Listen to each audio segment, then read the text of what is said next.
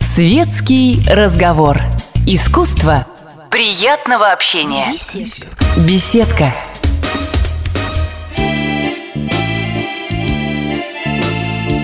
На днях композитор Владимир Матецкий, создатель таких хитов, как «Луна, луна», «Хуторянка», «Только этого мало», отметил свое шестидесятилетие. Мы пригласили юбиляра к нам в студию и расспросили его про общение с битлами и узнали его прогноз как эксперта на ближайшее Евровидение. Владимир Леонидович, скажите, шестьдесят много, мало?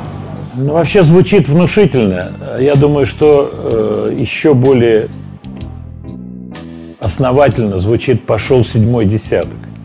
Вот эта формулировка, она серьезная. Но на самом деле у меня внутреннее ощущение очень молодое. Я ощущаю себя где-то года на двадцать три, на двадцать четыре, на двадцать пять. Вот. И это нормальное, мне кажется, такое недураковатое ощущение э, от жизни. Так что все относительно. Вы очень редко вчера, готовясь к этому интервью, очень много прочитал mm-hmm. ваших предыдущих интервью. Вы очень редко рассказываете о своем детстве. Насколько я знаю, ваши родители ни от, никакого отношения к музыке не имели, я имею в виду профессионального. Но вот мне кажется, что именно вот в ранние годы закладывается этот небольшой кирпичик, когда он предопределяет твою судьбу в дальнейшем. Вот какие, какой, может, случай, момент? Дело в том, что я вообще небольшой любитель э, таких э, чрезвычайных откровений по поводу себя. Я думаю, что это просто человеческая позиция, и у всех свои подходы к тем или иным вопросам. Я абсолютно не хочу бросить камень в тех артистов, деятелей шоу-бизнеса, которые, так сказать, проповедуют или исповедуют, точнее так сказать, другие подходы. Все, что касается себя, я рассказываю, но я не хочу углубляться в какие-то детали. По поводу музыки и детства. Дело в том, что у меня музыкальные люди есть в моей родословной, безусловно, но это не профессиональные музыканты, просто очень музыкальные люди. По линии папы, да и по линии мамы тоже. А что касается меня, то, в общем, это такая, наверное, часто встречающаяся история, когда есть маленький мальчик в семье, ребенок, мальчик-девочка, который проявляет какие-то музыкальные способности достаточно рано, его отдают учиться, его отдают учиться или в школу, или педагогу. В моем случае это был педагог, и очень хороший педагог. И эта учеба длится какое-то количество лет, человек приобретает навыки. После этого его судьба каким-то образом складывается. Наверное, эта схема, она э, повторяется тысячи, может быть, десятки тысяч раз. И она была в моей жизни. Я занимался с педагогом, я всегда упоминаю ее имя. Ее звали Софья Моисеевна Карпиловская. Это был удивительный человек, удивительный музыкант. Многие вещи я понял с возрастом, потому что, когда я начал заниматься, я был маленьким совсем, и мне было многое непонятно. Она была удивительным человеком. Она была ученицей Елены Фабиановны Гнесиной, причем любимой ученицей. Вот. Были какие-то коллизии обычные, какие бывают у ребенка. Детям всегда хочется другого. Сегодня моему сыну хочется играть на айпэде. Мне хотелось побежать во двор, поскольку кричали, звали играть там в футбол или еще во что-то. Все те же истории. Дальше вопрос судьбы.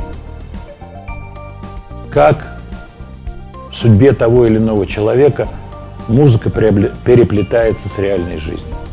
У меня большим моментом таким был момент, связанный с появлением в моей жизни музыки Битлз. И для людей моего возраста это абсолютно характерная история. Она характерна и для России. Она характерна для Америки, для Англии, для Польши, для Африки. Я это говорю, знаю. Почему? Потому что я общался со многим количеством людей, музыкантов, людей, которые примерно моего возраста, в том числе со знаменитостями, которые рассказывали вот как раз про то впечатление, которое оказали, которое оказало на них знакомство с музыкой Битлз. Вот так это все склеилось. Какое-то классическое, какая-то классическая составляющая, какая-то составляющая музыкальная, популярной музыки. Время. Время очень многое значит. Очень многое значит время. И шестидесятые годы, годы, когда выходили все эти пластинки битловские, годы, когда мне было четырнадцать, пятнадцать, шестнадцать лет, когда человек воспринимает все очень остро, вот это как раз и дает какую-то химическую реакцию. Я знаю, что для мальчишки именно четырнадцать, пятнадцать, шестнадцать лет это остается навсегда. Вот вспомните вашу первую гитару, как она у вас появилась и какова ее дальнейшая судьба. Ну, у меня как бы есть три инструмента, которые я могу назвать своими первыми гитарами. Три инструмента. Первая-первая гитара – это была семиструнка, которая стоила семь пятьдесят. Откуда она у меня появилась, я не помню. Может быть, она была дома. Это достаточно такой, я бы сказал, трудный инструмент, на котором было трудно играть. Кстати, забегая вперед, могу сказать, что вот элемент преодоления – это очень интересный аспект в музыке. Элемент преодоления. Так же, как элемент запретного плода. Это серьезный момент, потому что, преодолевая что-то, выковывается определенный характер. Это целая психология существует. И есть сегодня известнейший музыкант Джек Уайт, который, кстати, только что выпустил пластинку новую, сольную, под названием Blunderbuss, «Мушкетон» переводится. Вот. И он неоднократно и в интервью, и в фильме, который посвящен судьбе трех знаменитых гитаристов Джимми Пейджа, судьбе Джимми Пейджа, Эджа из группы ю ту и Джека Уайта, он говорит об этом элементе преодоления. Так вот, первая гитара была с ярко выраженным элементом преодоления. Она стоила семь пятьдесят, у нее была лишняя одна струна, седьмая, которую либо снимали, либо спичкой так закалывали, чтобы можно было играть на шестиструнке, поскольку семиструнка строилась, строилась э, другим строем. Вторая гитара, которая претендует на звание быть первой, это гитара, купленная в военторге за шестьдесят пять рублей с нейлоновыми струнами. В шестьдесят девятом году ее купили, это уже чуть попозже. То есть она вторая-вторая, но вот тоже она повлияла. Она цела. У меня первая гитара, так сказать, я не знаю где. А вторая на студии у меня, и она в полном действующем, как говорится, варианте существует. На этой гитаре я сочинил большое количество песен. Эту гитару мне подарила мама в шестьдесят девятом году. Она стоила шестьдесят пять рублей, была куплена в военторге, производства ГДР.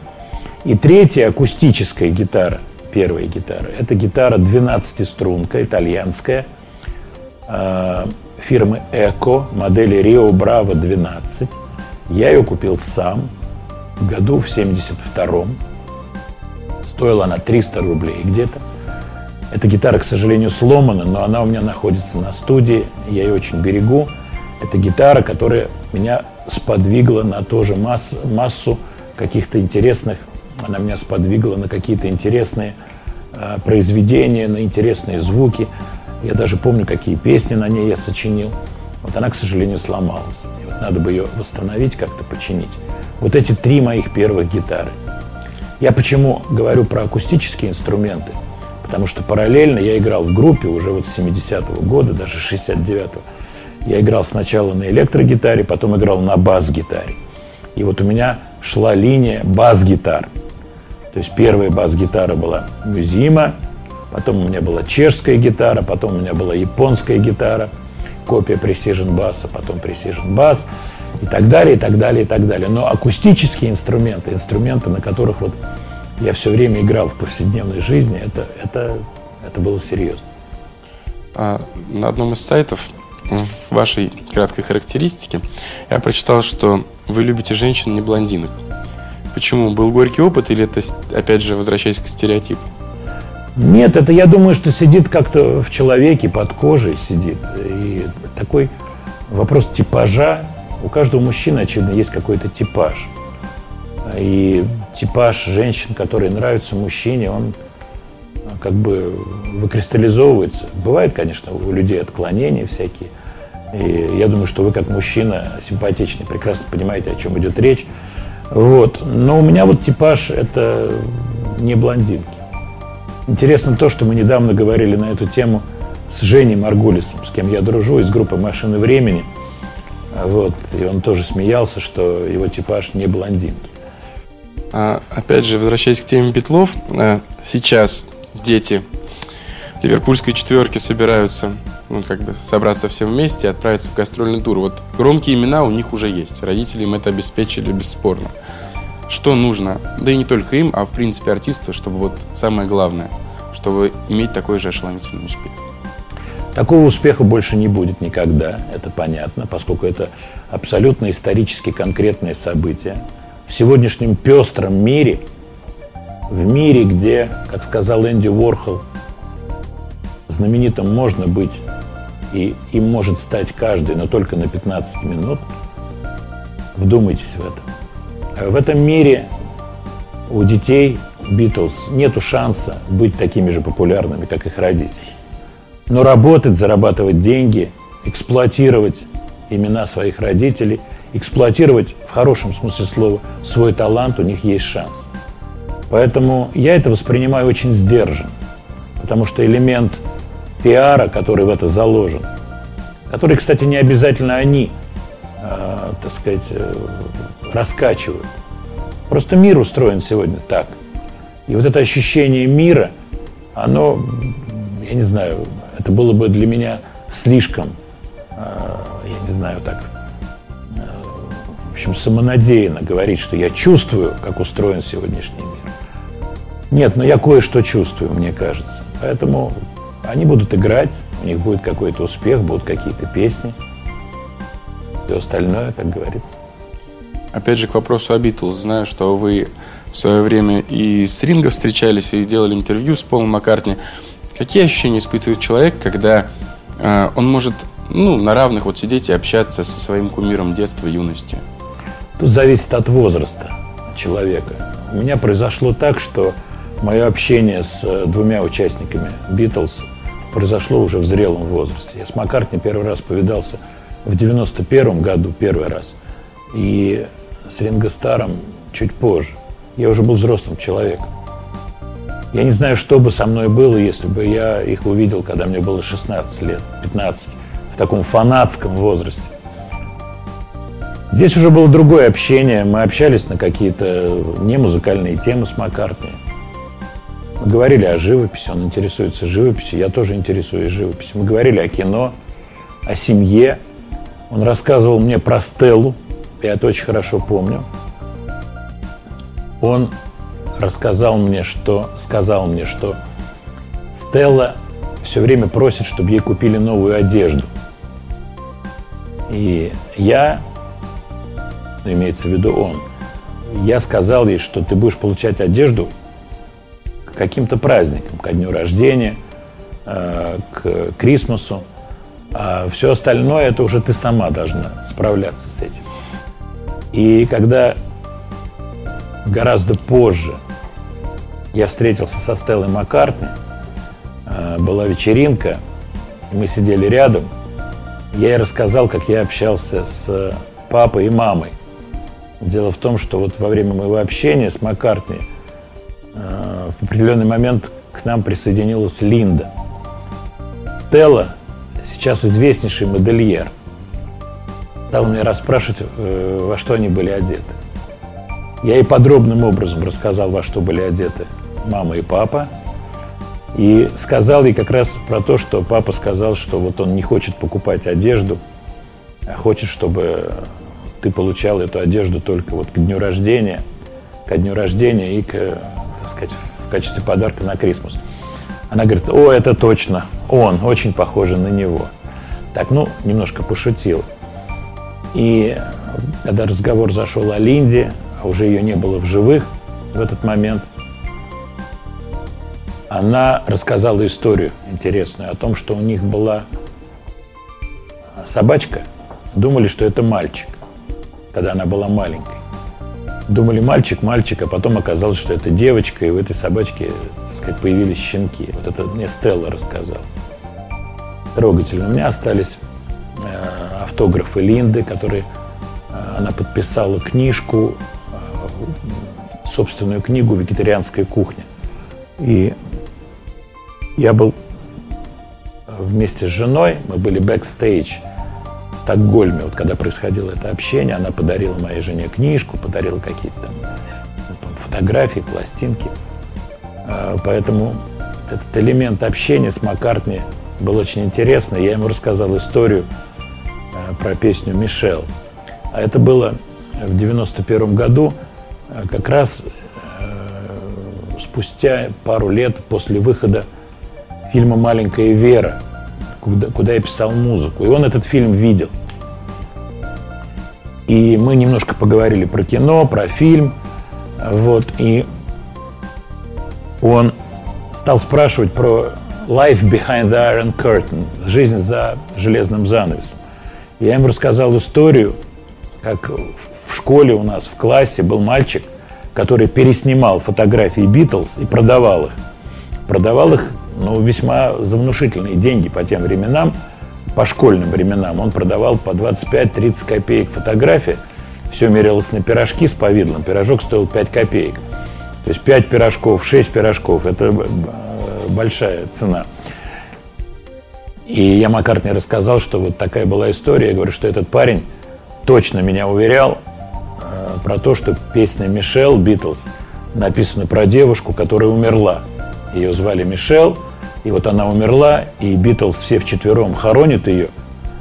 И хоронят, несут гроб с этой девушкой. И поют песню «Мишель». Тут на Маккартни произвело сильное впечатление. Это реальная история из моей молодости. Но такие легенды ходили, информации не было. Вот. И я очень хорошо помню, как в школе вот этот парень, который переснимал фотографии, он приносил фотографии Битлз, а иногда вдруг приносил фотографии других групп и пытался их продать под видом «Битлз». Причем он так, я бы так сказал, относился халатно к своему бизнесу. Приносил группы, в которых было пять человек, причем там все блондины какие-то группы. И вот большой э, такой историей было идентифицировать коллективы. Что это за группа? И я вот был одним из первых специалистов, который говорил: какие «Битлз»? Это «The Lords» группа. Ты что вообще, что ты говоришь? На. Или это «Rolling Stones», а это «Трокс». Четверо, но это не «Битлз».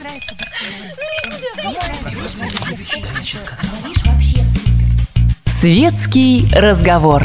Искусство приятного общения. Беседка. Беседка.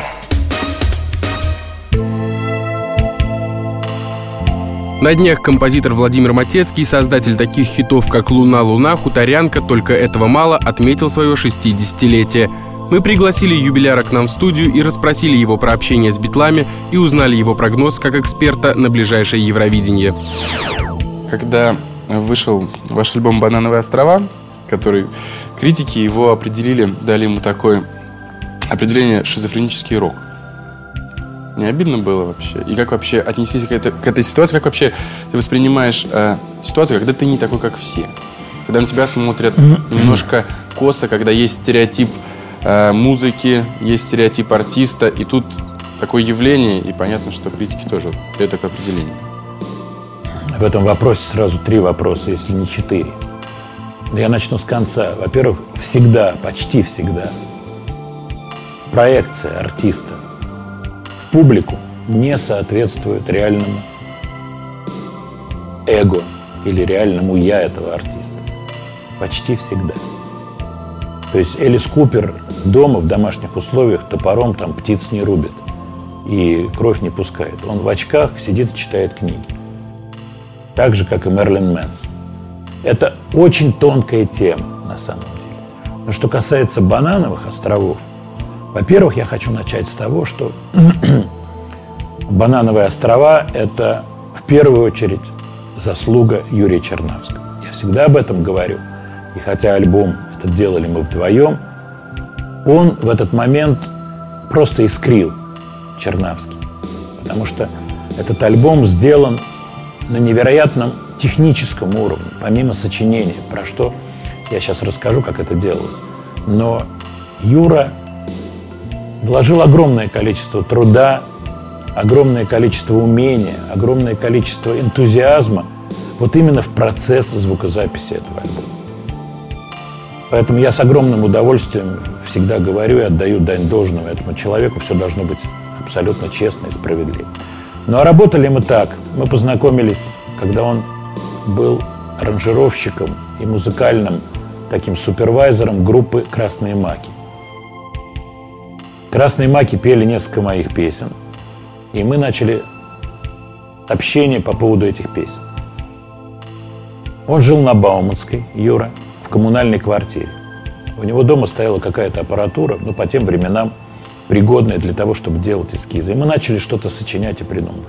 Вот тут очень важно, что вот эта идея каких-то шизофренических моментов, она была и у него, и у меня параллельно. То есть песни, приколы и у него, и у меня были до того. Я что-то делал, какие-то вещи, вещи абсурдные, с какими-то абсурдными текстами.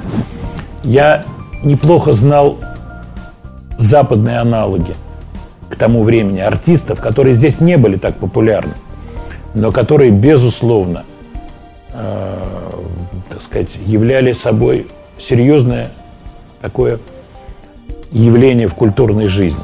Немножко нехорошо сказал, являли явление. Были культурным явлением серьезным. Я имею в виду Фрэнка Заппу, Кэптен Бифхард, вот такие артисты, которые делали немножко другое. Напоминаю, это было начало восьмидесятых годов, конец семидесятых, начало восьмидесятых. Начало работы над «Банановыми островами». И вот постепенно все это сложилось.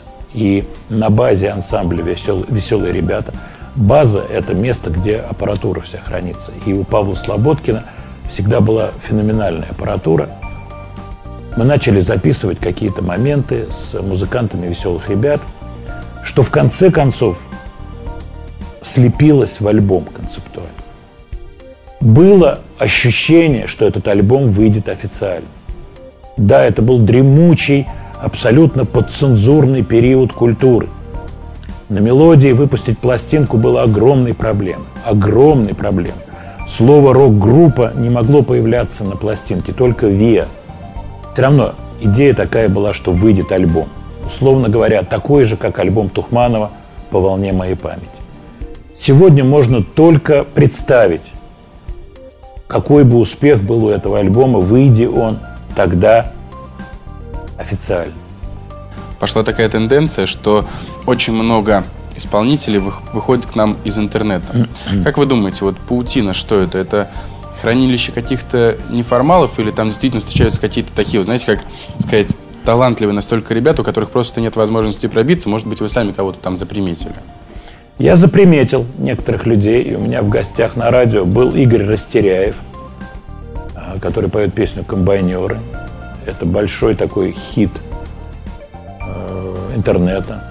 Я знаю хорошо Васю Обломова, знаю его еще по группе «Чебоза». Отвечая на вопрос об интернете, я хочу сказать, что это особый революционный момент в истории развития музыки. Особый революционный момент.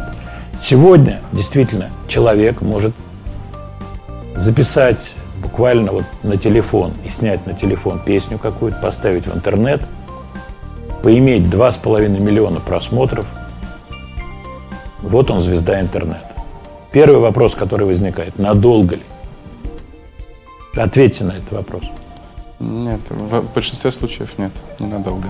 Тут мы вспоминаем начало нашего интервью и эти знаменитые слова Энди Уорхола. Любой в двадцать первом веке сможет стать знаменитым, но только на пятнадцать минут. Не ответ ли это на вопрос? Тоже вопрос вам, как эксперту. Не раз были вы в жюри, когда при отборе на Евровидение наших исполнителей.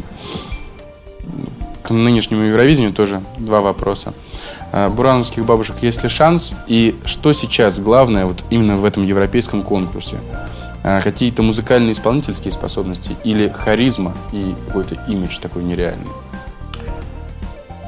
Что касается, что главное, как всегда, как везде в жизни, главное все.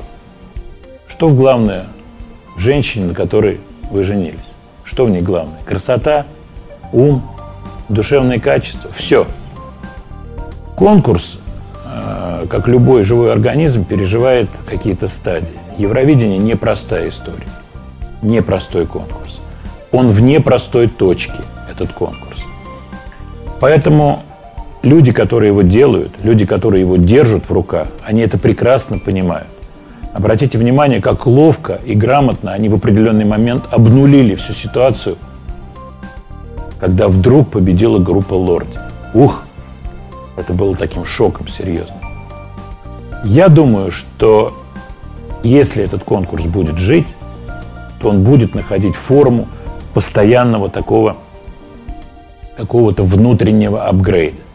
Почему внутреннего? Потому что внешние какие-то истории с такими вещами трудны. Они требуют огромного финансирования и титанической работы по переведению этого, например, на другой какой-то уровень. Я думаю, это, этого не произойдет.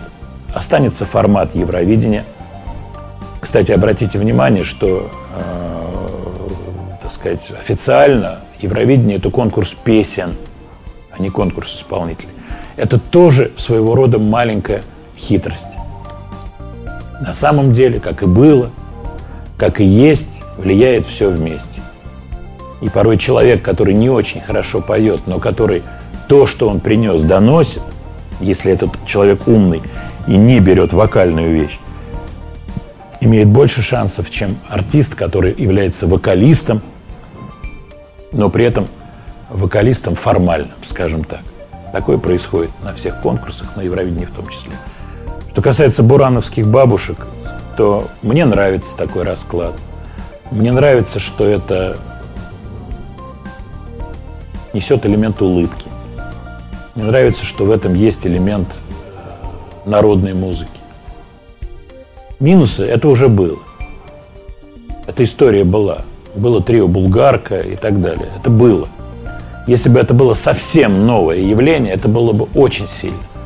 Поэтому шансы я оцениваю, но если не пятьдесят на пятьдесят, то я их оцениваю как может что-то заискрить, может что-то быть, а может и не быть. Еще один вам вопрос как эксперту. В чем вы видите вот, составляющую вот бешеной популярности недавно появившихся исполнителей, как Ваенга и Михайлов? Музыка, ну, не знаю. Во-первых, эти исполнители и Лепс, еще третий, они появились не недавно. Творческий путь всех этих исполнителей минус, э, простите, минимум десять лет. А, если я не ошибаюсь, Стас Михайлов двадцать лет шел к этому. То есть это естественный рост человека. Есть один интересный музыкальный блог американский, в котором ведущий этого блога, отвечая на вопрос о, об успехе какого-то конкретного исполнителя, говорит, что э, мне кажется, что это всегда туман и зеркала.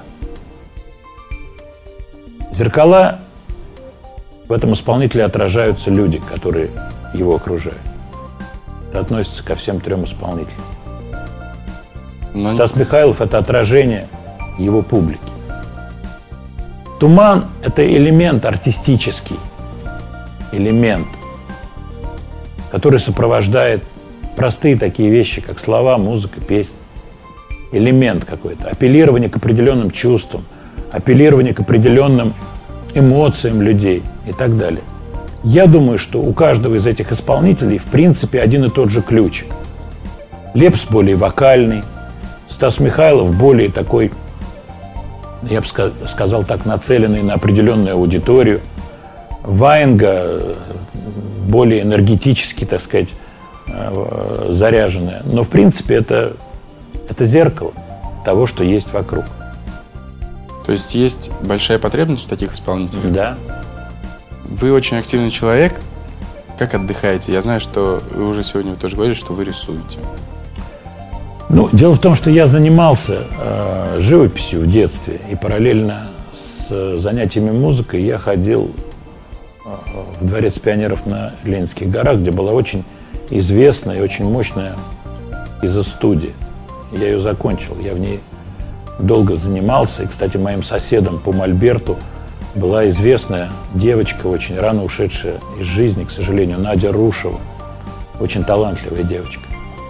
Я, к сожалению, не так много делаю сегодня в этой области, но постоянно что-то делаю, какие-то вещи. Я работал много как художник, который оформлял пластинки артистов, с которыми я работал. Я что-то делаю, так сказать, что-то рисую, что-то... Я бы не назвал это отдыхом, это скорее такое переключение с, одной, с одного вида деятельности на другой, что является отдыхом. А что касается отдыха, я люблю море, я люблю жару. Вот, я из тех людей, которые любят жару. Я люблю лето, люблю солнце. Вот, поэтому будет такая возможность, сразу поеду на море. Спасибо большое. Спасибо вам. Итак, дорогие радиослушатели, мы пообщались с композитором Владимиром Матецким, который на днях отметил свое шестидесятилетие. С вами был Всеволод Еремин. Ой, мне нравится